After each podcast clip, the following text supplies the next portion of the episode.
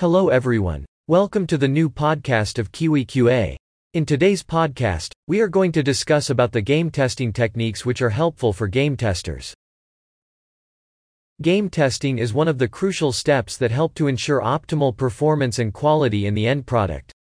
Such intellectual services give the development process a crucial eye to focus on constant searches like errors, completeness, bugs, bottlenecks, inconsistencies, coherence and etc.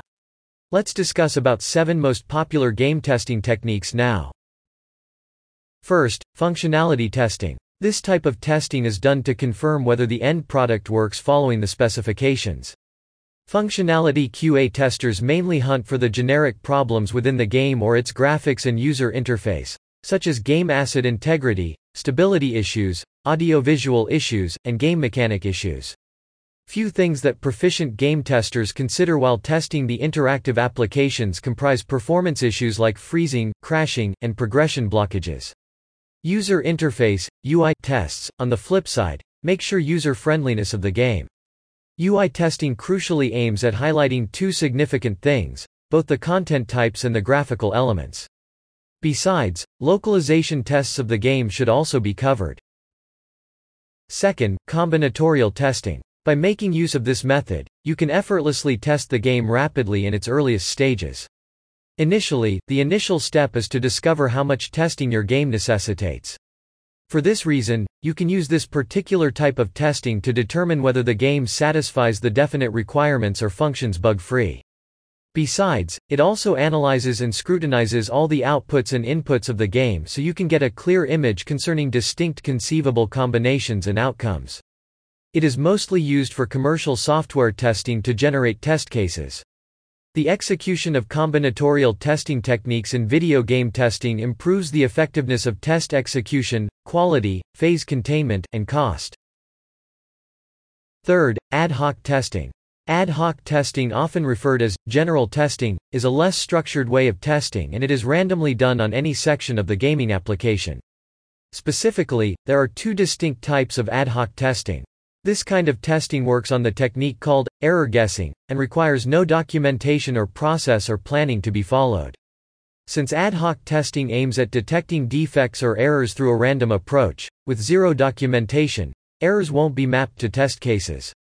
There are three different types of ad hoc testing pair testing, buddy testing, and monkey testing. The benefit of this type of testing is to ensure the completeness of testing and detect hidden errors or bugs than planned testing. Fourth, compatibility testing. Compatibility testing aims to detect any defects in the functionality and shows if the final product meets the essential requirements of the software, hardware, and graphics. It's better to keep the game users happy after all. Conducting this type of test helps to validate whether the game's UI, user interface, is optimized for varied screen sizes of different handsets. This is done for both mobile and PC games. For instance, in mobile games, this would be used for testing whether the game will functions properly on the various sets of Android devices. This technique can evaluate the compatibility of your game on different gaming platforms. Fifth, clean room and tree testing. Clean room test helps to ensure the consistency as well as reliability of the gaming software. The aim of conducting this clean room testing is to produce a product with negligible errors. On the flip side, Tree testing is a game testing method similar to the usability testing that helps organize the test cases and make the exact choice of tests best suitable for a given set of code amendments. The good thing about this type of testing is that there is no requirement to prepare any content for testing as the similar can be done using tasks, instructions, and tree, menu. Sixth, regression testing. It is used to scrutinize the functionality of the complete features of the gaming application. Here test cases are rechecked to analyze the working of the previous functions of the app works fine and that new changes have not introduced any new errors or vulnerabilities. The aim is to recheck whether the functions of the app works fine, or verify whether any changes have popped up any new bugs or caused any break.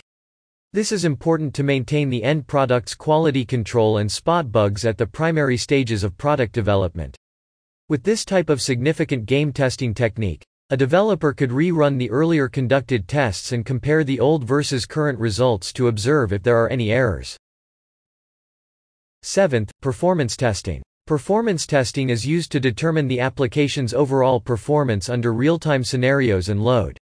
Conducting this type of testing helps to ensure whether the present infrastructure allowing the smooth functioning of the game.